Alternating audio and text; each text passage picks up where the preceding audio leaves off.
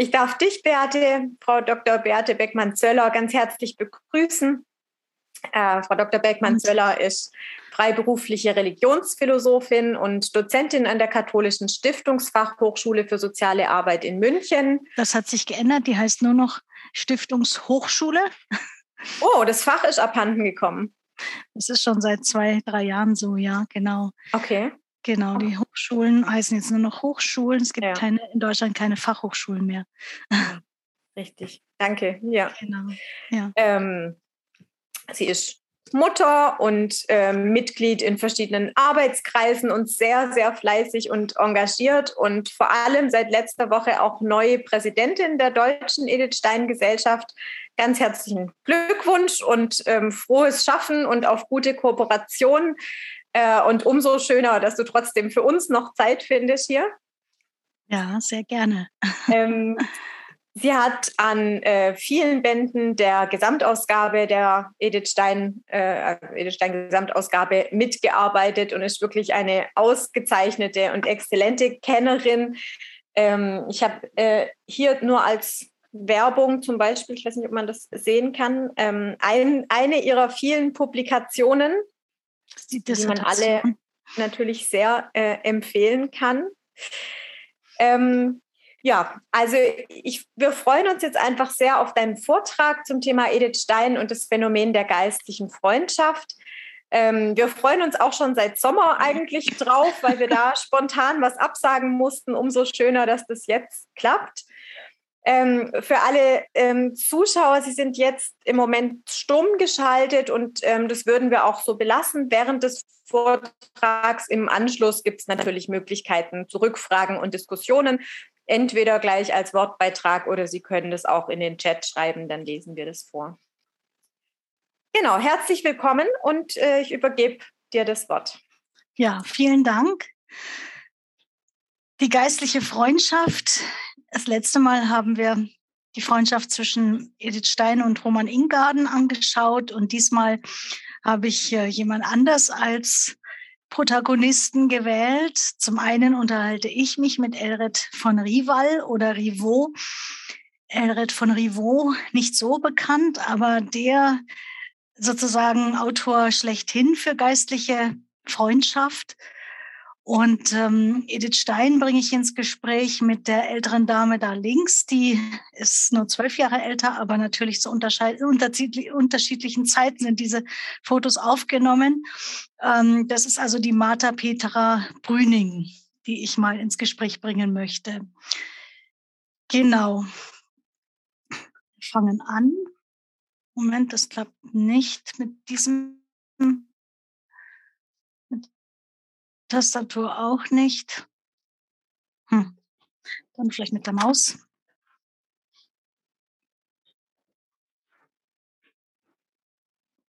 Nein. Hm.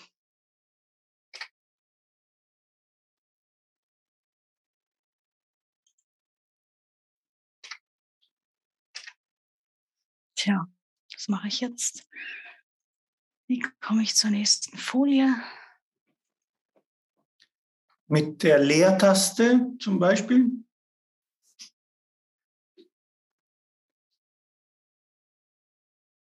Sehen Sie die nächste Folie? Nein, oder? Jetzt, jetzt hat es ah. geklappt. Aha, Entschuldigung.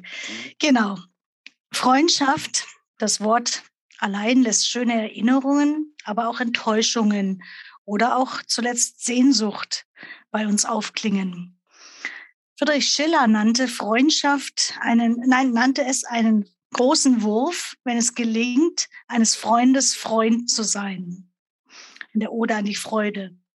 Wenn es gelingt, großmütig und innerlich zuvorkommend Freundschaft zu schließen und auch zu halten. Kann Freundschaft in unserer postmodernen, hypermobilen, multioptionalen Gesellschaft gelingen? Möchte ich am Anfang fragen, wo sich alles ständig ändert, wo man sich bis zum Schluss alle Möglichkeiten offen halten will, um ja nicht noch das Bessere zu verpassen. Von Studenten höre ich immer mal wieder, so vor Silvester, dass man also bis zuletzt wartet, ob nicht noch eine bessere Einladung kommt und ob man nicht doch noch besser feiern könnte. Es scheint aber ein Urbedürfnis im Menschen nach Freundschaft zu geben. Nach der Zuneigung, nach der Zuneigung zwischen sich nahestehenden Menschen, die durch Einfühlung und durch gegenseitiges Vertrauen geprägt ist. Gerade heute, wo Ehe und Familie immer stärker in den Hintergrund treten, zerbrechen oder auch theoretisch absichtlich dekonstruiert werden, gerade wo heute sogar von Beziehungsunfähigkeit vielfach die Rede ist, weil wir uns verbindlich festgelegt haben, unverbindlich zu bleiben. Gerade heute müssen wir neu nachdenken, was Freundschaft ist und wie das geht. Mit Freunden philosophieren, das war auch immer meine große Sehnsucht in meinem Studium der Philosophie bei Frau Professor Geir Falkowitz habe ich das immer wieder erleben dürfen. Und seit der Antike ist diese Form des, ja, der Freundschaft, diese Lebensform bekannt und auch zentral im Denken des Aristoteles. Ich war sehr erstaunt in seiner Ethik, das Phänomen der Freundschaft zu finden, als ich damals im äh, Studium eben auf ähm, die nikotische Ethik gestoßen bin. Aristoteles gibt neben der Nutzfreundschaft und der Lustfreundschaft vor allen Dingen die Freundschaft der Guten. Freundschaft, Zitat, sich auf den Nutzen oder das Vergnügen gründet, ist immer egoistisch, hat immer den einen Nutzen, das eigene Vergnügen, den eigenen Nutzen, das eigene Vergnügen zum Zweck. Sie liebt nicht den Freund als solchen, um seiner ganzen Persönlichkeit willen, sondern nur wegen des Nutzens und des Vergnügens, das er ihr selber bereitet. In der wahren Freundschaft geht es nicht nur um gemeinsame Möglichkeiten der Selbstverwirklichung, Entschuldigung, in gemeinsamen Hobbys, sondern um die gegenseitige seelische Bereicherung. Darum, dem anderen zu helfen, mehr er selbst zu werden. Auf der Jahrestagung der Edith Stein Gesellschaft Deutschland in Freiburg letztes Wochenende sprach Professor Marielle Wulff vom Charisma der Freundschaft, das Professor. Markus Enders, den sie vorstellte, der einer der Vortragenden war, dass ähm, also Professor Enders mit Edith Stein teile, sagte sie.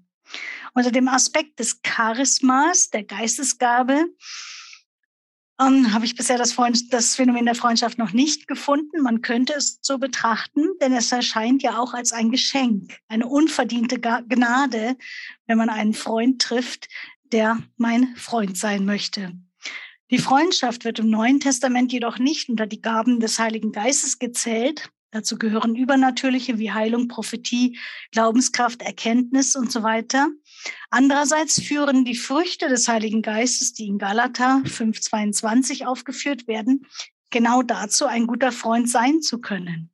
Liebe, Freude, Friede, Langmut, Freundlichkeit, Güte, Treue, Sanftmut und Selbstbeherrschung. All das braucht auch eine Freundschaft. Von Freunden ist natürlich im Alten Testament, in der Weisheitsliteratur die Rede und in den Jesusworten des Johannesevangeliums. Dazu kommen wir später noch. Eine Theologie der Freundschaft wurde jedoch erst langsam entwickelt. Man orientierte sich noch an Aristoteles und Cicero in der christlichen Theologie. Und erst bei Johannes Cassian finden wir Ansätze zu einer Theologie der Freundschaft und dann eben Elred von Rival oder Rivaux. Zunächst hielt man sich eben an Platon, Aristoteles und Cicero. Schon im Alten Testament geht es um die Unwandelbarkeit der Liebe zum Freund. Sprüche 17, 17 zum Beispiel, also die Treue in der Freundschaft. Moment, ich glaube, ich bin. Genau, die Unwandelbarkeit ähm, in der Freundschaft, daher sei wahre Freundschaft unvergänglich. Diesen Aspekt greift der selige Abt Elred von Rivaux 1110 bis 1167 in seinem, in seinem monastischen Lehrdialog auf. Er heißt die heilige Freundschaft oder auch die geistliche Freundschaft und ähm, neuerdings bei ähm, Wolfgang Buchmüller, Heiligen Kreuz, ähm, wird übersetzt die spirituelle Freundschaft. Geistliche Freundschaft gefällt mir etwas besser, aber die neue Ausgabe über spirituelle Freundschaft. 2018 erst herausgegeben, eben aus Heiligen Kreuz. Elred bezog sich damals auf Marcus Tullius Ciceros Abhandlung von der Freundschaft und kritisiert natürlich, dass diese Art von Freundschaft nicht tief genug gehen kann, da sie noch nicht in der Beziehung zu Christus geschlossen wurde. Christus als Dritter im Bunde ist das zentrale Element, das nun Elred vorstellt und auch ähm, ja, was wichtig ist, um geistliche Freundschaft zu verstehen, weil Christus uns hinaufzieht zu den ewigen Dingen, gerade durch diese geistliche Freundschaft. Mit seinen Gesprächspartnern ringt Elred um diese Lebensform, denn die Charakter charakterlichen Eigenheiten, die dazu notwendig sind, werden bei den Dialogpartnern hinterfragt, aber auch beim Leser. Im Lesen kommt man in diesen Prozess zu fragen, wie bin ich denn als Freund, wie wäre ich, sozusagen müsste ich mich verändern lassen, um ein guter Freund zu sein. Elred malt ein hohes Ideal von Freundschaft. Würde eine Freundschaft aufhören, sagt er, hätte sie eigentlich nie bestanden, denn sie ist unwandelbar. Er beschreibt also ein hohes Ideal der Freundschaft, die letztlich nur ähm, ja, Barmherzigkeit notwendig hat, da wir oft diesen ja, Idealzustand an Tugend gar nicht erreichen können, um sozusagen der perfekte Freund zu sein. Er fragt dann, wer kann eigentlich Freundschaft leben? Freundschaft können natürlich nur Personen schließen. Das ist ganz wichtig. Viele Menschen haben ihr, ihr Haustier als äh, Freund heutzutage, scheinbar als Freund. Ich war auch vorhin mit unserem Leihhund vom Nachbarn eben äh, wieder mal spazieren. Es ist wunderschön, die seelische Anhänglichkeit von Haustieren, aber es ist eben keine Freundschaft. Wer Tiere seine besten Freunde nennt, dem fehlt Entscheidendes im Leben. Umgekehrt, Wer nicht die Anhänglichkeit eines Haustiers und die Fürsorge für diese Lebewesen erleben kann, auch dem fehlt etwas, aber eben etwas anderes. Freundschaften berühren die Seele, wie auch die Beziehung zu einem Haustier natürlich oder künstlerisches Gestalten, das Musizieren. Letztere Erfahrung hat Edith Stein selbst nicht gemacht. Sehr wohl war sie jedoch in vielfache Freundschaften eingebunden. Viele davon glichen eher einer Anhänglichkeit eines Menschen, der zu ihr, der Edith Stein, der Überlegenen, aufgeblickt hat. Seine Schülerinnen, mit denen sie Briefkontakt hatte, Katechumen, aber auch in der Schule und im Studium einfach junge Frauen, die ihre intellektuelle Reife und auch charakterliche Dominanz anerkannten. Freundschaft setzt unser Personsein voraus. Personensein wiederum baut auf der Verbundenheit des geistigen Wortes auf. Das kann bei Taubstumm eine andere Form haben, ist jedoch immer Geist. Diese geistige Gemeinschaft kann wiederum verschiedene Formen annehmen und auch auf den Anruf der Liebe, auf dem Aufruf zur Liebe berufen. Also liebt eure Nächsten. Liebe und Freundschaft kann immer ja in einer großen Nähe betrachtet werden. Aber die Menschen, die wir lieben sollen, müssen wir nicht mögen. Wir müssen nicht mit ihnen befreundet sein wollen. In der Liebe ist also nicht unbedingt Freundschaft auf Augenhöhe eingeschlossen, aber in der Freundschaft die Liebe, sagt Elred. Also wir haben eine enge Beziehung zwischen Liebe und Freundschaft, aber die Liebe ist das Umfassendere. Der Aufruf, der christliche Aufruf zur Liebe ist der umfassendere und äh, Freundschaft sollte auch Liebe enthalten. Freundschaft basiert auf einer Ich-Du-Beziehung. Sie stellt eine Form der intimsten Nähe und Gemeinschaft dar, die Personen miteinander besitzen können. Alois Henn hat sich auch äh, Anfang des 20. Jahrhunderts mit der Freundschaft auseinandergesetzt. Freundschaft wird bei Edith Stein selbst nicht ausführlich reflektiert. Nur in Individuum und Gemeinschaft finden wir einen Gedanken, der wieder in ähm, Aufbau der menschlichen Person aufgegriffen wird, wo es um Gemeinschaftsformen geht. Freundschaften, so sagt sie, entstehen nicht zufällig entstehen nicht nur zufällig und bleiben subjektiv, sondern man spricht auch davon, dass sie geschlossen werden, dass sie also gesellschaftlich nach außen sichtbar werden. Ich zitiere, Umgekehrt ist es auch möglich, dass Gemeinschaften im Laufe ihrer Entwicklung gesellschaftliche Formen annehmen, zugleich aber den Charakter der Gemeinschaft beibehalten. Freundschaft und Ehe sind Gemeinschaften, die aufgrund einigender Gesinnungen erwachsen. Man spricht aber zugleich davon, dass sie geschlossen werden. Das heißt, dass sie unwillkürlich sich herausbildende Lebensgemeinschaften in einer eigenen Willenserklärung anerkannt und als Zweck gesetzt wird. Also die Lebensgemeinschaft der Freundschaft wird in einer eigenen Willenserklärung anerkannt. Wir sind Freunde. Wahrscheinlich, wenn man sich gegenüber Dritten äußert. Und ähm, genau, eine Willenserklärung und sie wird von außen erkannt, gesellschaftlich erkannt. Das sind recht nüchterne Formulierungen, wir finden immer wieder Beschreibungen in ihrer Autobiografie, aber inhaltlich hat sie sich leider nicht stärker geäußert.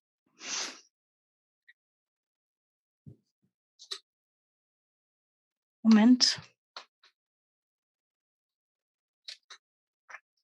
Funktioniert gerade wieder nicht.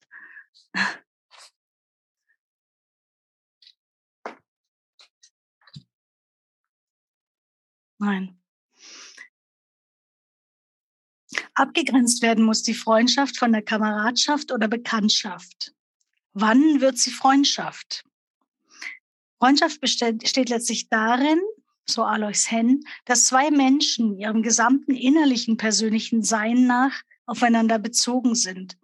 Dass sie sich nicht nur in ihrer Tätigkeit berühren, sondern im Kern ihrer Persönlichkeit gegenseitig erfassen.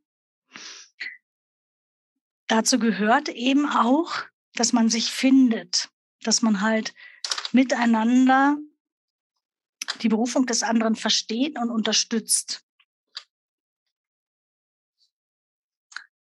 Das hat Edith Stein in Petra Brüning erlebt. Zuvor auch mit Hedwig Konrad Martius, aber ihre Wege trennten sich an der Schwelle zur Kirche und später ist der Briefwechsel eben auch ähm, ja, seltener geworden. Elred von Rival sagt, leider können Sie es nicht sehen. Ich habe leider keine Ahnung, was ich. Kann mir jemand helfen? Was ich tun muss? Jetzt. Ah. ähm, Eret von Rival sagt, Freunde können nur die heißen und sein, denen wir ohne jeden Vorbehalt unser ganzes Herz mit allem, was darinnen ist, anvertrauen. Selbstverständlich unter der Voraussetzung vollkommener Gegenseitigkeit. Interessant, was mir auch aufgefallen ist, Eret spricht nicht nur von der Freundschaft zwischen zwei Männern, zwei Ordensmännern oder zwei Frauen, sondern er gibt als biblisches Beispiel neben der bekannten Freundschaft zwischen David und Jonathan auch das Paar Ruth und Boas als ein Beispiel für geistliche Freundschaft an und äh, damit auch ein Hinweis, dass er eigentlich diese Schrift auch für Laien und für Ehepaare vielleicht geschrieben haben kann. Also über die ähm, Freundschaft in der Ehe, das wäre noch mal ein eigenes Kapitel. Also dieses ähm, das Herz öffnen und sich ähm, einander darin anvertrauen, was darinnen ist, ähm, ist ja auch etwas, was in die Ehe gehört und scheinbar kann man darauf schließen, dass auch Elred von Rivaux das schon ähm, vorhatte oder auch so verstanden hat. Ha, nur gute Menschen können eine Freundschaft schließen. So eben die Tradition seit Aristoteles und auch hier bei Elred. Denn sie ist letztlich eine Tugend und setzt charakterliche Reife voraus, wie auch Ernsthaftigkeit. Also eine Leichtigkeit, die Jugendfreundschaft ähm, hat oft noch nicht die Ernsthaftigkeit, die eine Freundschaft und das ähm, ja nahe einander teilen, mitteilen ähm, erfordert. Daher gehören nach Elred Weisheit und Liebe zur Freundschaft. Ein wahrer Freund ist, ich zitiere, Lebenselixier, Heimat und Medizin. Das mit der Medizin ist auch ganz interessant, denn er sagt, was immer der Freund an der Freundesseele Krankhaftes entdeckt, versucht er zu heilen. Oder er erträgt es nach Möglichkeit. Er freut sich mit dem Fröhlichen und weint mit dem Betrübten. Dieses einander heilen, das hat auch ähm, Elred selber erlebt. Er hat auch etwas Biografisches, also ich finde es sehr erstaunlich für das zwölfte Jahrhundert, Biografisches, dass er sagt, wie ihn selber eine Freundschaft zum Besseren gezogen hat. Also wie ähm, er bestimmte charakterliche Schwächen an sich gespürt hat, wenn er diesem Freund eben begegnet ist. Und dann hat er natürlich an sich gearbeitet und ähm, sich dadurch auch verändert. Freundschaften werden durch bestimmte charakterliche Schwächen aber auch gefährdet, wie zum Beispiel zum einen eben Zorn und Enge, also dass man ja dem anderen eben statt der Vertrautheit ähm, Jähzorn entgegenbringt oder eben Enge, dass man ihn zu sehr binden will. Zum anderen aber auch die Leichtfertigkeit und Oberflächlichkeit, dass man nicht in die Tiefe dringen möchte, sich nicht öffnen möchte für den Freund. Dann die Frage, wie gewinnt man Freunde? Ah ja, zu den Bildern habe ich noch nichts gesagt. Das hier ist wieder eine, eine Ikone des heiligen Elred. Das hier war die, ähm, das hier ist Rivaux in England, in äh, York, irgendwo in York, ähm, das Kloster, wo das äh, über die geistliche Freundschaft eben geschrieben wurde, das, dieser Lehrdialog, ähm, ist nicht mehr erhalten. Und jetzt, äh, Moment, da waren wir schon. Genau, jetzt sind wir hier bei der Ikone. Wie gewinnt man Freunde? Elred sagt, man sucht Freunde mit Geduld und mit Takt. Also man äh, macht es nicht so offensichtlich, dass man auf der Suche nach einem Freund ist und äh, man ist auch nicht ungeduldig, sonst verdirbt man schon am Anfang dieses zarte Pflänzchen. Man wird natürlich von Gefühlen zum anderen hingezogen, von Sympathie. Aber diese Hinneigung, diese Anziehungskraft zum anderen kann eine unwillkürliche, freudige Hinwendung der Seele zu irgendjemand sein. Und dieser Gefühlsantrieb kann spirituell sein, vernünftig sein, aber auch das Gegenteil, unvernünftig, geschuldet, natürlich oder sogar fleischlich sein. Also es braucht erstmal die Gabe der Unterscheidung. Was zieht mich zu diesem Menschen? Ist es tatsächlich eben das, was äh, hier wichtig ist, um diesen, um einen Freund zu gewinnen? Auch wenn meine Anziehung zu einem Menschen am Anfang natürlich oder fleischlich war, kann man sich im Geist, also in seiner Fähigkeit, ähm, sich über seine Gefühle auch klar zu werden, für eine höhere Wirklichkeit öffnen. Also Gott kann zu einem sprechen durch diese Freundschaft. Gott kann bestimmte Dinge in einem bewirken, selbst wenn es fleischlich angefangen hat oder durch eine natürliche, ähm, hingezo ein natürliches Hingezogensein. Es ist also möglich, zu einer spirituellen Sympathie zu dem anderen zu gelangen, wenn beide auf Christus ausgerichtet sind. Oder es kann durch gegenseitige Sympathie auch uns eine intuitive Einsicht vermittelt werden durch das Gespräch mit diesem Menschen und durch seine Art der sympathischen Ernsthaftigkeit kann ich innerlich gebessert werden, eben wie ich es schon an Elred geschildert habe. Er schreibt, der Mensch wird einerseits durch einen geistlichen Gefühlsantrieb angeregt, wenn sein Herz durch eine verborgene und unvorhergesehene Gegenwart des Heiligen Geistes von der Seligkeit der Gottesliebe oder einem, einer oder der inneren Freude der Bruderliebe angerührt und ergriffen wird. Also Gott wirkt im Heiligen Geist durch die Seligkeit der Gottesliebe, aber auch durch die Bruderliebe. Auch das ist möglich. Auf dem Weg zu einer Freundschaft sollte man auswählen. Das ist ganz wichtig. Ähm Moment.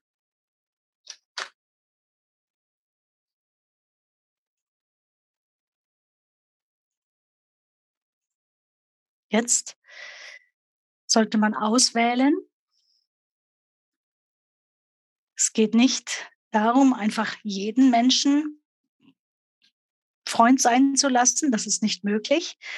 Und bevor man eine Freundschaft schließt, geht es auch darum, den anderen zu erproben, aber auch sich selbst erproben zu lassen. Also auch der andere stellt mich auf die Probe. Und dann erst erwählt man diesen Freund und ja, Das ist das, was Edith Stein eben diesen Freundschaftsschluss bezeichnet, als äh, man schließt Freundschaften. Für die Freundschaft gibt es natürlich auch Hindernisse. Sie kann zerstört werden durch einen Vertrauensbruch, dadurch, dass es zu offenem Streit kommt, durch Hinterlist, Intrige oder auch eben Geheimnisverrat, wenn mir was anvertraut wird und ich verrate es. Für die geistliche Freundschaft wird eben die Freundschaft mit Christus vorausgesetzt.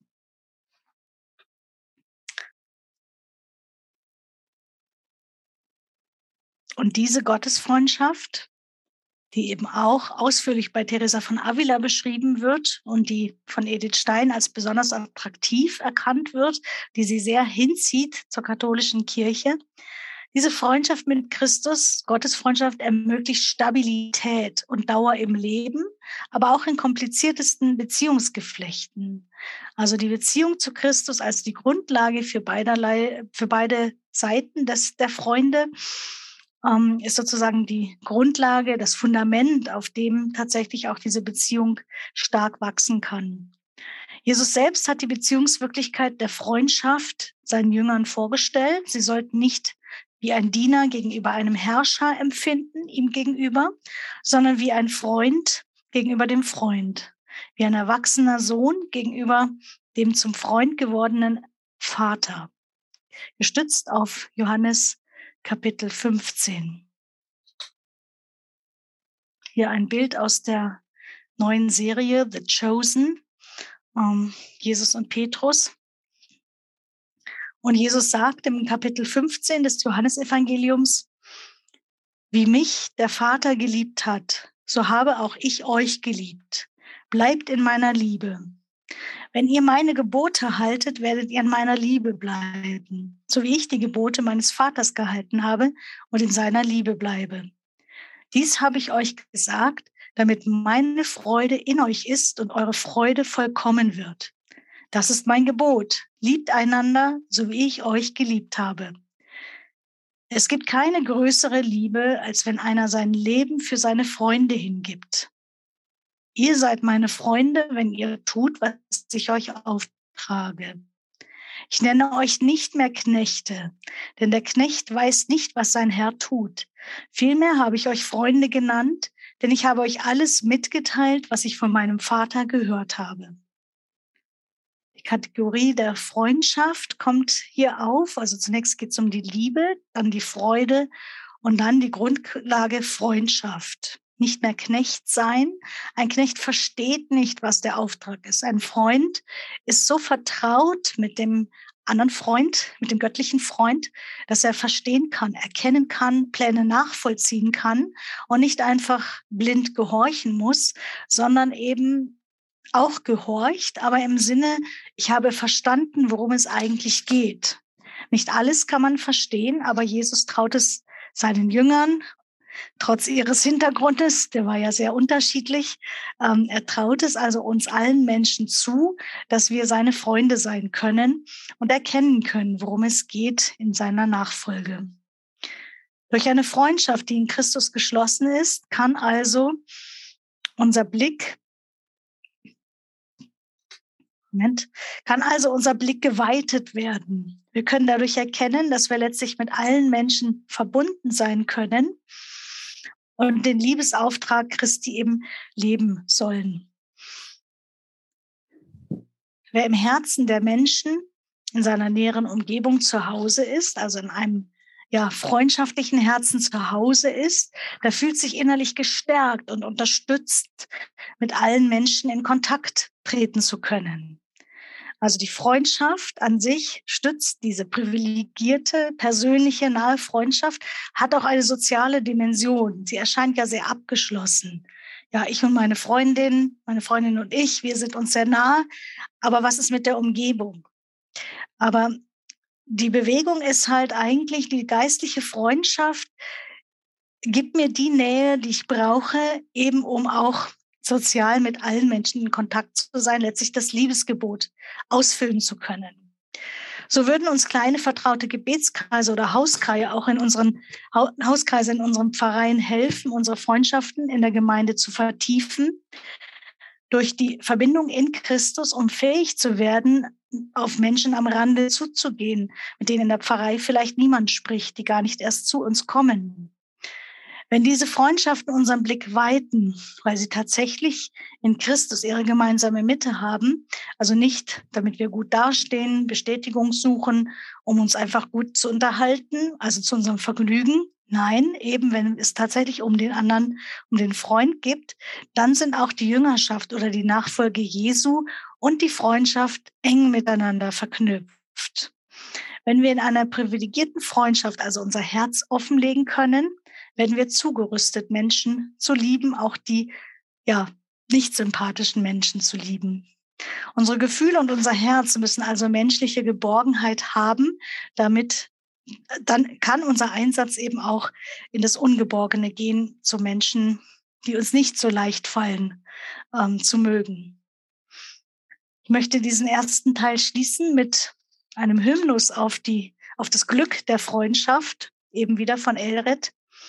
Bedeutete es nicht ein Stück Seligkeit, so zu lieben und geliebt zu werden, solche Unterstützung zu bieten und zu erfahren und sich so von den Annehmlichkeiten brüderlicher Zuneigung aus, in jene höhere, höheren Gefilde göttlicher Liebe weiter aufzuschwingen in ihrem Glanz, auf den Stufen der Liebe bald wieder zur Umarmung Christi emporzuklimmen und dann, nach genossenem, beseligenden Schlummer, wieder zur tätigen Nächstenliebe hinabzusteigen.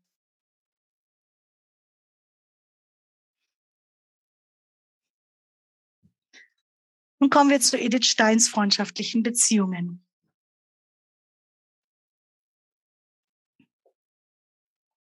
Ich bin also ihr ganzes Werk durchgegangen, aber tatsächlich ergiebig sind ihre Autobiografie und auch ihr Briefwechsel, die Briefbände.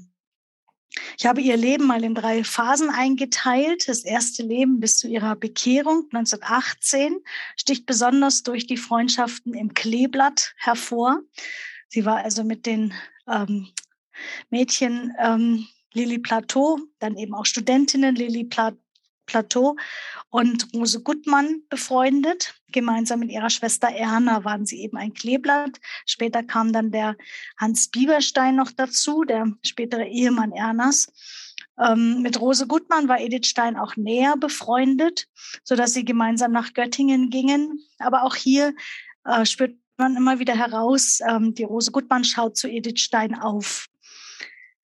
In Göttingen lernte sie die Philosophenfreunde Fritz Kaufmann, Hans Lips, Roman Ingern und Winthrop Bell kennen, mit denen sie philosophische Inhalte und Informationen über den Verbleib ähm, der anderen eben dann im Weltkrieg ähm, und auch äußeres Ergehen teilte. Man könnte sie auch als Kameradschaften bezeichnen. Es waren also Inhalte geteilt, es wurden nicht so sehr Gefühle oder innerliche Vorgänge miteinander ausgetauscht nehmen wir mal Roman Ingarten zeitweise aus. Den ähm, hatte ich ja auch in einem besonderen Vortrag schon, schon behandelt. Aus dem zweiten Leben nach ihrer Bekehrung ist uns der Briefwechsel mit Hedwig Konrad Martius besonders im Fokus oder auch ähm, die Freundschaft ist bekannt durch mündliche und auch durch ähm, schriftliche Zeugnisse. Konrad Martius hat sich ja auch geäußert zu dieser Freundschaft. Leider ist uns kein Briefwechsel mit Anne Reinach vorhanden, aber die Zeugnisse, mündlichen Zeugnisse über den ähm, Pater Johannes Hirschmann in echt. Ich selber möchte aber ähm, jetzt zu einer Freundschaft im dritten in der zweiten bzw. dritten Phase ihres Lebens kommen, eben die geistliche Freundschaft mit Martha Petra Brüning. Es tut mir sehr leid, ich habe leider kein schöneres Foto von ihr gefunden als dieses Jubiläum von ihrem ähm, 50. Pro Professtag. Also da muss sie schon sehr alt gewesen sein. Ähm, und von Edith Stein haben wir hier das äh, Bild ihrer Einkleidung als Braut ja, sie war die Oberin der Ursulinen in Boston und Edith Stein kannte sie oder äh, Martha Petra lernte Edith Stein kennen als christliche Referentin und zwar auf einer Tagung des Frauenbundes in Bendorf im November 1930, auf der Edith Stein den Vortrag über die Grundlagen der Frauenbildung hielt. Und äh, dort gab es äh, einige Widerstände gegen Edith Stein oder gegen ihre Art vorzutragen, ähm, gegen das, wie sie das Thema angegangen ist. Es war den Damen nicht philosophisch genug. Es war ihnen zu fromm, zu klar christlich. Und ähm, da gab es dann eine längere Diskussion. Und äh, darüber, naja, dazu kommen wir gleich inhaltlich. In Münster bekamen die beiden dann Kontakt Kontakt zueinander. Also das war noch ein kurzes Treffen im 1930 und 1932 ging Edith Stein nach Münster an das Institut für wissenschaftliche Pädagogik und sie wohnte dort bei den ähm, im Marianum. Das war ein Wohnheim, wo auch Ordensfrauen wohnten, die in Münster studierten. Und äh, Edith Stein kam mit diesen Ursulinen ins Gespräch und merkte, dass sie ja ihre Oberin kennt von dieser Bendorfer Tagung und die Ursulinen luden Edith Stein ein, Weihnachten doch mit ihnen zu feiern. Und diese Freundschaft ist eine sehr nahe geworden, der umfangreichste Briefwechsel in Edith Steins drittem Leben als Ordensfrau in Karmel. Sie bleibt also, ähm, sie schreibt den ersten Brief überhaupt aus Köln an die Martha Petra, noch als Kandidatin, also als Bewerberin fürs Kloster.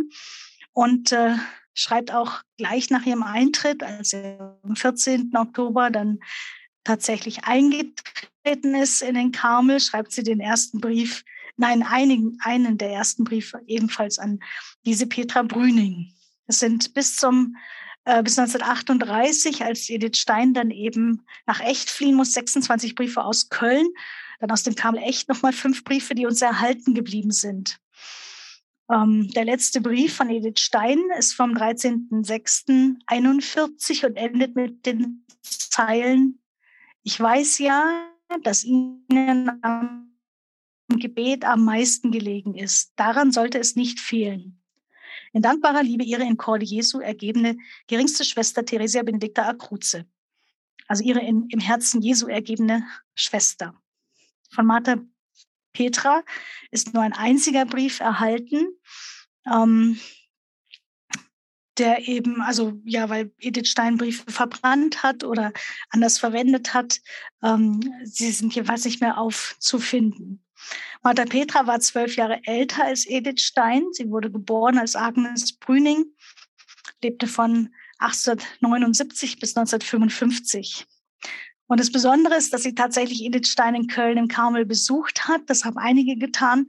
Aber sie ist die Einzige, die auch nach Echt kam. Sie ist also auch über die holländische Grenze nach Echt gefahren und ist sogar eben, weil sie auch eine, einen Ableger, ähm, ein Ursulinenkloster in Breslau hatte, hat sie Edith Steins leibliche Schwestern Frieda und äh, Rosa in, in, ähm, in Echt, äh, in Breslau getroffen. Also sie hat wirklich auch Kontakt zu Edith Steins Familie aufgenommen. Damit war sie für Edith Stein so eine Art von mütterlicher Freundin, aber auch eine enge schwesterliche Vertraute. Scheinbar war die Martha Petra groß und breitschultrig, kann man hier nicht so gut erkennen, aber so wird sie geschildert in einem Lexikon über die Stadt Dorsten. Groß und breitschultrig setzt sie sich immer wieder auch ähm, im, im, Partei, in der Parteizentrale mit den, ähm, ja, mit den Nazi-Parteigenossen auseinander, wenn es um ihre Schule ging. Sie führte die Schulen und ihr Kloster sicher durch die Unruhe, erstmal nach dem Ersten Weltkrieg, in der Zeit der Spartakisten und dann auch natürlich in der Zeit der Nationalsozialisten. Mit 27 Jahren legte sie das Examen als allererste Ordensfrau in Münster an der Uni ab und wurde mit 35 Jahren schon Schulleiterin. Ihr Wahlspruch war Start Crux dum volvitur orbis. Das Kreuz steht, wenn auch der Erdkreis wankt. Und so hat sie wahrscheinlich auch in ihrer Persönlichkeit festgestanden im Glauben, denn äh, sie hat einiges geleistet. Sie rettete den Besitz des Klosters zum Beispiel, indem sie Wertvolles zu Freunden in der Stadt bringen ließ, kurz bevor sie tatsächlich dann eben ausgeplündert wurden. 1939, 40 sollte die Schule aufgelöst werden und sie ist also mit der gesamten, mit den gesamten Müttern der Schülerinnen ähm, in, zur Stadt gezogen und dann eben auch in die Parteizentrale äh, der NSDAP, sodass wenigstens die Mittelschule erhalten blieb. Das Gymnasium wurde zwar geschlossen, aber die Mittelschule konnte sie retten. Und als die SS das Kloster dann auch noch auflösen wollte, hier sieht man das äh, Ursulinenkloster mitten in Dorsten, ähm, wie es eben vor, der, äh, vor dem Krieg war. Also es wurde noch zerbombt, es äh, ist also auch zerstört worden. Ähm, aber 41 sollte das Kloster aufgelöst werden. Und dann brachten es äh, Angehörige der Wehrmacht äh, fertig, in der Nacht noch Schilder herzustellen, ähm, dass das ein Lazarett sei, also ein Wehrmacht-Lazarett. Und so konnte sie mit Hilfe der äh, Wehrmachtsangehörigen tatsächlich auch das Kloster retten. Die SS kam also nicht herein, hinein und konnte es also nicht auflösen oder ausplündern. So viel zur Charakteristik der ähm, Freundin Edith Steins, über die ich selber auch nicht viel wusste bisher. Welche Themen bewegen die beiden Freundinnen? Martha Petra hatte eben auf der Bendorfer Tagung des Frauenbundes eingebracht folgenden Diskussionsbeitrag, der uns erhalten ist im Band 13. Geistigkeit, Mütterlichkeit. Man sollte auch sprechen von übernatürlicher Mütterlichkeit. Das als Realität sehen. Es muss ein Wachsen dessen sein, was wir da in uns tragen. Das ist, das ist die erste Grundlage, die wir bei unserer Erziehung haben müssen. Also es ging ja um äh, die Grundlagen der Frauenbildung, der Erziehung der Mädchen. Von geistiger und übernatürlicher Mütterlichkeit, also auch geistiger Mutterschaft, ähm, ist auch bei Edith Stein immer wieder die Rede. Und es geht ihr auch, wie der Martha Petra, um Frauen, die nicht leiblich Mutter geworden sind. Die beiden sind also letztlich geistesverwandt, haben eine innere Nähe, Nähe und auch eine Übereinstimmung in ihrer Überzeugung, dass es eben eine besondere Berufung für die ehelose Frau gibt, eben auch besonders mütterlich zu sein. Später in einem Brief bezeichnet sich Edith Stein auch als Adoptivkind von Martha Petra. Aber in einem rechten Mutterherzen haben immer noch beliebig viele Adop Adoptivkinder Platz. Das habe ich schon daheim erfahren. Nun habe ich immer das Gefühl, dass sie für dass sie für mich tun, nicht sie für ich, dass sie für mich tun, was meine gute Mutter täte, wenn sie Verständnis für unser Leben hätte. Vorläufig, wenn wir schon vorläufig sind wir schon sehr dankbar, dass sie so weit gekommen ist, immerhin immer Grüße an alle zu schreiben. Also Edith Stein schreibt an Martha Petra immer auch von ihrer leiblichen Mutter.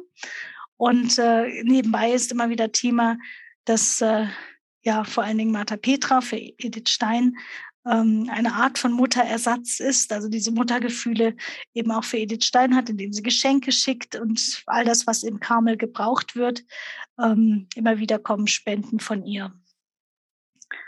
Was auch ein wichtiger Punkt ist für die Freundschaft, ist die Berufung im anderen zu entdecken. Edith Stein schrieb in ihrem ersten Brief, der erhalten ist vom 15. Januar 1933, ähm, da dankt sie für die Weihnachtskarten, äh, Weihnachtstage und äh, schreibt, ich will Ihnen gestehen, dass ich, dass nicht nur das Verlangen nach klösterlicher Einsamkeit in den Festtagen mich bestimmt hat, mich für Dorsten zu entscheiden statt wie sonst für Gerlewe, sonst war Edith Stein in der Abtei Gerlewe, sondern auch eine Ahnung davon, dass eine innere Verbindung von ihnen zu mir bereits bestünde und dass die persönliche Begegnung von Bedeutung sein würde.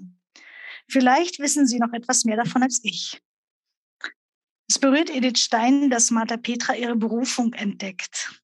Sie schreibt, es bedeutet so viel für mich, dass sie die Zugehörigkeit zum Corpus Monasticum bei mir spüren und das Kleid für unwesentlich ansehen.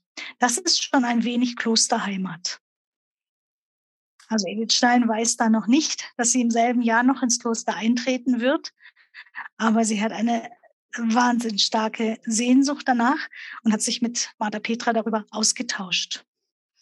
Mehr im anderen zu sehen, als bisher erkennbar ist. Das ist eben gerade eine Qualität von Freunden und gerade auch der Freund in Christus kann das erkennen, kann von Christus her sehen, was aus dem anderen werden kann, was in ihm schlummert. Der letzte Brief von Martha Petra nach Breslau, also kurz bevor Edith Stein dann ihrer Mutter gesteht, dass sie ins Kloster gehen will, ähm, darüber schreibt sie, dieser Brief war immer ein Trost und eine Stärkung weil er ihr den festen Glauben an meinen Beruf versicherte. Also dieser Brief zeigte, diese Frau, meine Freundin Petra, glaubt an meine Berufung für den Karmel, glaubt an meine Berufung und das trägt mich durch. Denn in ihrer Familie erlebte sie eben das Gegenteil, einen großen Schmerz. Und ähm, ihr Fortgehen wurde also als Grausamkeit aufgefasst. Grausamkeit, die Mutter zu verlassen. Und das ja, hat Edith Stein sehr umgetrieben und die ersten Klostertage waren auch davon geprägt. Sie kam ja direkt aus Breslau, ähm, dass sie davon sehr stark natürlich ähm, ja, durcheinander war. Anfang ähm, Januar 1933 spricht Edith Stein noch von ihrer Berufung, dieser nationalsozialistischen Weltanschauung etwas entgegenzuhalten. Also tatsächlich eben zu reinterpretieren, eine katholische Pädagogik zu entwickeln, um eben diesem Zeitgeist entgegenzugehen. Sie schreibt, wie groß und verantwortlich die Aufgabe ist, die wir vor uns haben. Also da schließt sie Martha Petra mit ein. Beide durchschauen den Zeitgeist und sie schreibt, wir haben unsere Last auf uns genommen. Weiter schreibt sie, ich glaube, meine Aufgabe immer klarer und bestimmter zu sehen. Das heißt freilich auch, meine völlige Unzulänglichkeit immer tiefer einzusehen, aber zugleich die Möglichkeit, trotz dieser Unzulänglichkeit Werkzeug zu sein. Jetzt machen wir einen Sprung. Fünf Jahre später, 38, wurde natürlich der Zeitgeist immer problematischer. Und es geht hier darum zu fragen, ähm, was wird wohl aus meinen Verwandten, die immer noch in Breslau sind? Jetzt schreibt sie eben, inzwischen ist ihre Mutter Auguste Stein verstorben. Aber ich vertraue, dass die Mutter, also Auguste Stein, aus der Ewigkeit für sie, für die Verwandten, die noch in Breslau sind, sorgt. Und darauf, dass der Herr mein Leben für alle angenommen hat. Ich muss immer wieder an die Königin Esther denken, die gerade darum aus ihrem Volk herausgenommen wurde, um für das Volk vor dem König zu stehen. Ich bin eine sehr arme und ohnmächtige kleine Esther. Aber der König, der mich erwählt hat, ist unendlich groß und barmherzig. Das ist ein so großer Trost. Es ist ein sehr bekanntes Wort von Edith Stein, dass sie sich als diese Esther empfindet, die für ihr Volk, also für die Juden, eintreten darf vor dem König, vor Jesus. Und äh, das schreibt sie eben gerade auch ihrer Freundin ähm, Martha Petra. Auch hier wieder der Aspekt der Berufung. Freunde, diese Freundschaft mit der Martha, Martha Petra hilft ihr, diese Berufung ja stärker zu empfinden, anzuvertrauen, ins Wort zu bringen. Dann ist auch die eigene Mutter immer wieder Thema, die Auguste Stein und ihr ewiges Heil. Das ist natürlich etwas, was Edith Stein besonders beschäftigt, weil die Mutter ihr so nahe war. Sehr oft schreibt sie von den Sorgen um ihre Mutter, aber auch um ihre Schwester Rosa. Aber hier mal über ihre Mutter. Wir müssen noch viel für sie erbitten, ehe sie selbst heimgehen darf. Das ist natürlich äh, wieder vor äh, Augustus Tod von 34. Denn jetzt ist noch viel Bitterkeit in ihr.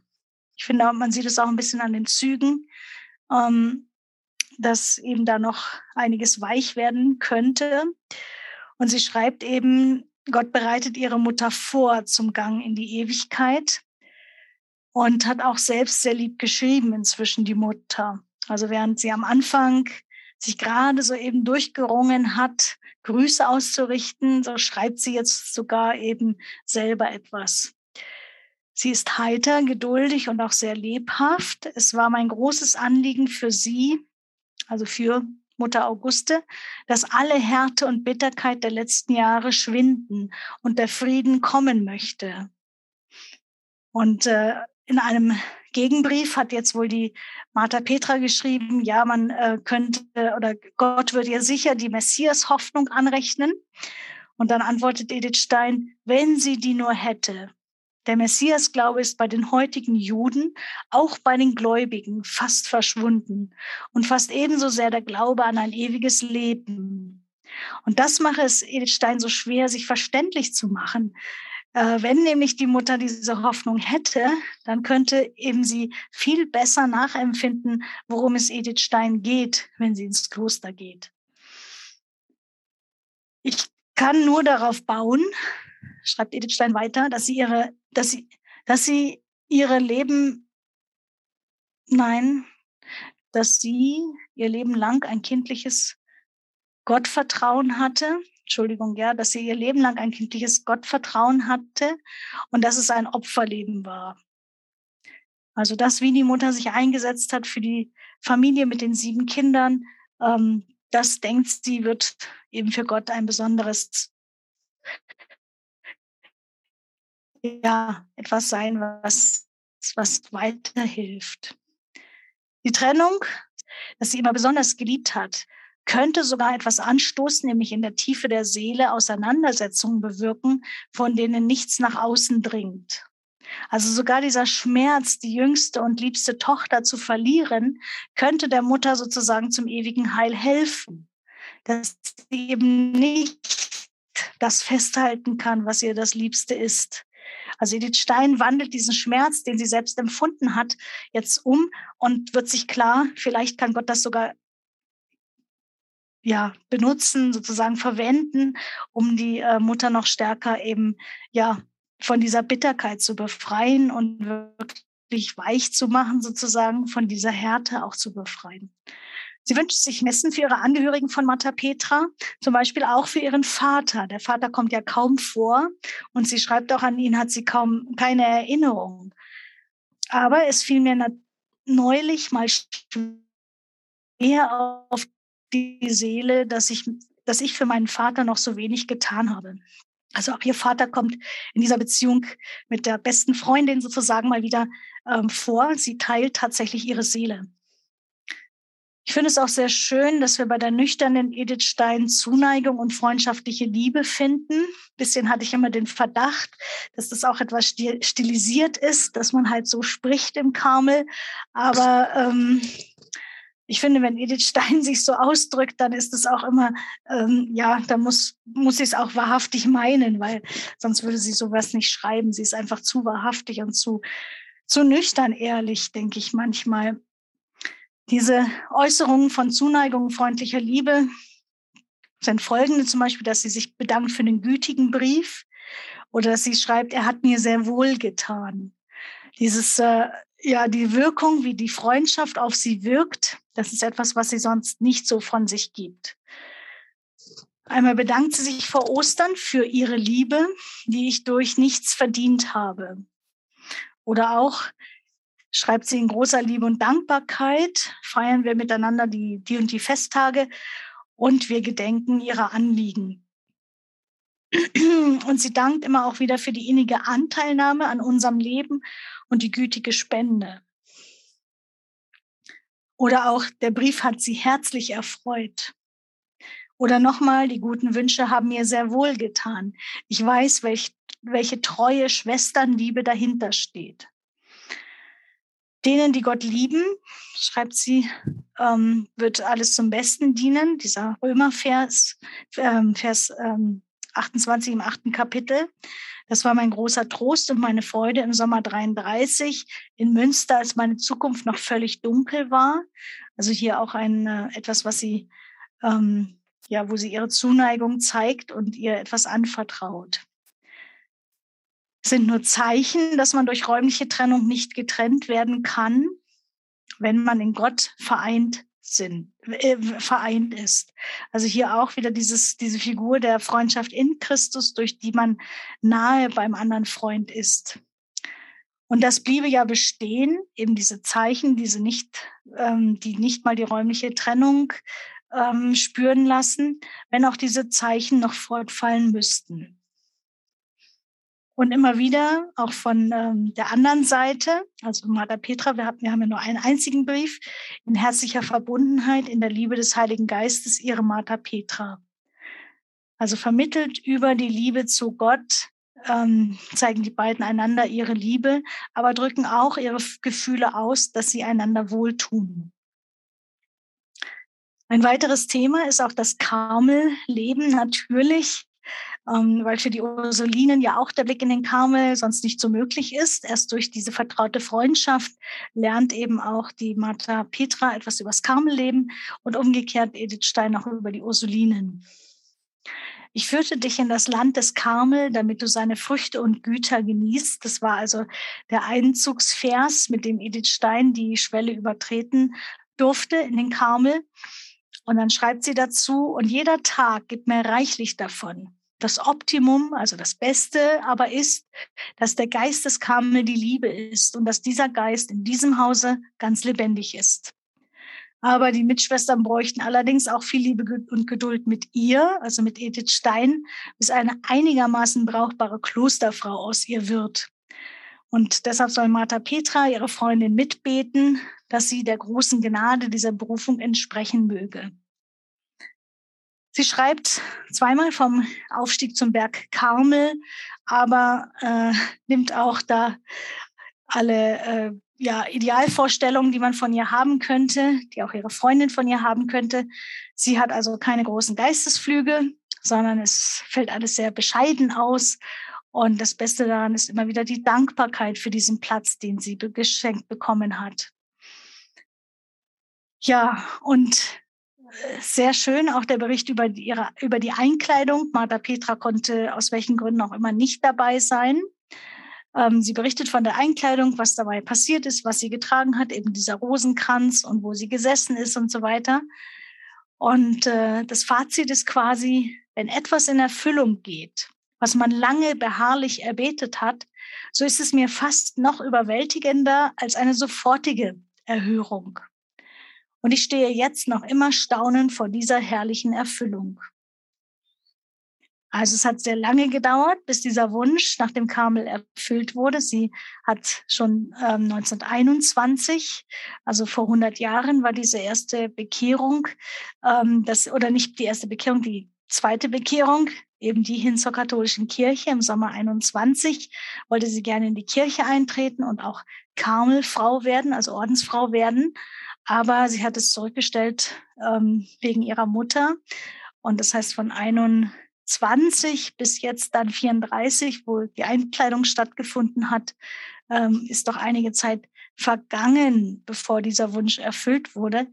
Und äh, ja, es wäre also sozusagen, ist ihr noch größer, diese Gebetserhörung, ähm, weil es eben so lange auch ein Prozess war, sich darauf einzustellen. Was ich auch sehr schön fand, war der Austausch über die Ordensnamen. Sie verrät eben der Martha Petra, wann äh, sie Namenstag hat. Sie feiert den heiligen Benedikt als Benedikta. Und der Grund ist eben, dass sie in seinem Orden das Heimatrecht bekommen hat. Also damit spielt sie auf Beuron an. Ähm, sie war ja nicht mal Oblatin, denn ihr war immer klar, der Berg Karmel ist das, wo sie eigentlich hin will. Und ja, die Martha hat wahrscheinlich, Martha Petra hat nachgefragt, wie kommst du zu diesem Namen? Und sie erklärt eben jetzt, sie hat den Gen Namen genauso bekommen, wie sie wollte, also Akruze und ähm, Benedikta vom Kreuz, vom Kreuz Gesegnete. Unter dem Kreuz verstand ich das Schicksal des Volkes Gottes, das ich damals schon anzukündigen begann. Ich dachte, die es verständen, dass es das Kreuz Christi sei, die müssten es im Namen aller auf sich nehmen. Gewiss weiß ich heute mehr davon, was es heißt, dem Herrn im Zeichen des Kreuzes vermählt zu sein. Begreifen wird man es nie, weil es ein Geheimnis ist. Je dunkler es hier wird, desto mehr müssen wir das Herz öffnen für das Licht von oben. Martha Petra hat auch einen Zusatz zu ihrem Ordensnamen, und zwar heißt sie Martha Petra von der Liebe Christi. Und beide schreiben eben über diesen Sinn. Es hat ja den Sinn, dass sie einen neuen Namen bekommen, eben auch diesen Zusatz, damit man eben die Vergangenheit ablegt und die Versuchung zum Adelstolz, der eben früher gegeben war, ähm, abgelegt wird und auch die Betonung der sozialen Unterschiede sollten beseitigt werden. Der tiefste Sinn ist wohl doch der, schreibt Edith Stein, dass wir eine persönliche Berufung haben, im Sinn bestimmter Geheimnisse zu leben. Da alle innerlich zusammenhängen, hat man doch in jedem die ganze Fülle Gottes. Ich finde es äh, ganz spannend, dass jeder sich mal selbst überlegen kann, wie würde man sich denn nennen, wenn man in einen Orden eintreten würde? Was ist denn die, eigen, die eigene Berufung? Wie würde man das zusammenfassen? Eben zum Beispiel von der Liebe Christi, vom Heiligen Geist, vom Kreuz, was auch immer. Ähm, das finde ich eine sehr schöne Meditation, mal zu überlegen, ja, wenn man unseren Familiennamen ablegen würden, wie würde man sich selber nennen können? Ein weiteres Thema, bevor ich zum Schluss komme, ähm, möchte ich doch noch ansprechen, die Minderwertigkeitskomplexe von Professoren. Das fand ich auch sehr schön, wie die beiden Damen eben darüber äh, sprechen, und zwar anlässlich ähm, des Todes von Professor Peter Wust, der an einem ganz grässlichen Krebs leiden, äh, also Mundkrebs, Zungenkrebs hat er gehabt und ist also ganz äh, fürchterlich gestorben. Und Martha Petra berichtet eben davon. Edith Stein schreibt dann, vor mir hatte er immer etwas Angst. So versicherte er uns öfters, so versicherte er uns öfters mündlich und schriftlich. Also auch den anderen Ordensfrauen hat das anvertraut, weil ich Original Husserl-Schülerin war und er Autodidakt. Er hatte also sein letztes Buch an Edith Stein geschickt und sie um ehrliche Kritik gebeten. Das hätte er nicht tun sollen. Es war mir sehr peinlich, schreibt Edith Stein. Ich hätte ihn viel lieber unbehelligt seines Weges gehen lassen seinen Weg gehen lassen. Da er aber darauf bestand, schrieb ich auf, was ich zu sagen hatte. Eine Antwort bekam ich weder mündlich noch schriftlich und Peter Wust habe ich nie wieder gesehen. Ich konnte nur durch Gebet gut zu machen suchen. Nun hat der arme kleine Mann auch das überstanden. Es weiß wohl niemand, was er noch in den Jahren seines Ruhmes unter Mikos gelitten hat. Das war damals die Abkürzung für Minderwertigkeitskomplexe. Und darauf antwortet die Martha Petra, doch das Menschliche lässt sich nicht ausschalten, besonders nicht bei den Professoren. Die wenigsten können eine wirkliche Kritik vertragen. Das erfährt man doch immer wieder. So klein sind wir Menschen. Er ist wie ein Held gestorben. Es ist wohl das Apostolat der Bewährung. Also beide haben eine Hochachtung für Professor Peter Wust, aber Edith Stein hatte eben tatsächlich auch ehrliche Kritik und äh, so kennt man sie auch von früher und so hat sie immer wieder auch sich beschrieben, dass sie sehr schonungslos in ihrer Kritik war, wenn man sie eben tatsächlich gebeten hatte. Und sie hat aber auch das Gefühl, sie musste etwas wieder gut machen. Ne? Und deshalb schreibt sie ja, ähm, sie hat versucht, durch Gebet gut zu machen, dass diese Beziehung dann leider abgebrochen wurde.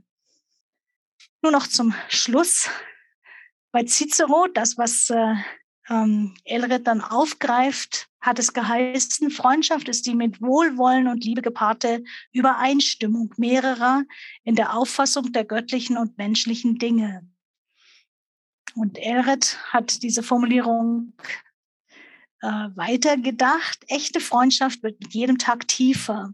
Ihre süße Frucht besteht im Genusse ihrer ausgereiften Vollendung. Sie ist die mit Wohlwollen und Liebe gepaarte Übereinstimmung und weltlichen und weltanschaulichen Fragen.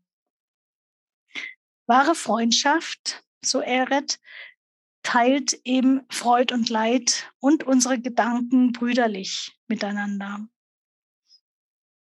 Und so auch Edith Stein, wenn sie ihr Leid anvertraut, als sie danach echt fliehen muss, schreibt sie, menschlichen Trost gibt es freilich nicht. Aber der das Kreuz auflegt versteht es, die Last süß und leicht zu machen.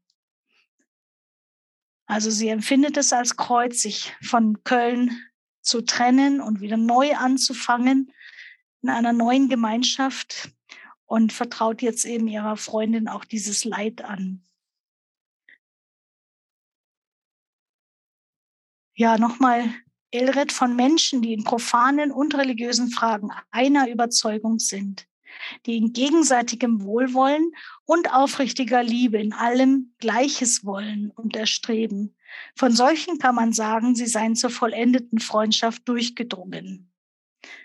Wir wissen nicht, ob das bei Edith Stein so war, aber wir nehmen es an. Freundschaft in Liebe und Wohlwollen heißt also, dass Liebe die im Herzen gefühlsmäßig empfundene Hinneigung ist, also das Gefühl, was sich zuwendet, und Wohlwollen die durch das Werk betätigte Liebe und Hinwendung. Nicht Liebe, sondern Hinwendung. Und das hat man sehr schön in der Freundschaft zwischen Edith Stein und Martha Petra gesehen, weil sie eben ja ähm, gerade auch äh, immer wieder Geschenke gemacht hat. Immer wieder spricht Edith Stein von den ähm, Wohltaten, von, dem, von den Spenden, von, von dem, was äh, sie in das Kloster einbringt. Zur geistlichen Freundschaft gehört also das gemeinsame Wollen und Nichtwollen. Nochmal Eldred. Menschen, die sich so lieben, sind von vornherein unfähig, etwas zu wollen, was sich nicht schickt. Oder etwas nicht zu wollen, was sich gehört. Über dieser Freundschaft waltet die Klugheit, thront die Gerechtigkeit, wacht der Starkmut, schwebt die Mäßigung. Also letztlich ist äh, das Ideal tatsächlich eine Tugend, Ideal der Freundschaft, eine Tugendhaftigkeit, in der alle Tugenden auch vereint sind, so dass man ein gemeinsames Wollen und Nichtwollen hat und äh, tatsächlich eben auch Klugheit, Gerechtigkeit, Starkmut und Mäßigung da hineinspielen. Und letztlich schließt Eret mit den Überlegungen, ein Leben ohne Freundschaft ist armselig. Denn es würde bedeuten, dass man jedem misstraut, vor allen Menschen Angst hat und letztlich niemanden lieben kann. Von daher hoffe ich, dass wir eine gute Freundin, ein guter Freund dem Freund sein können in Christus und bedanke mich für Ihre Aufmerksamkeit.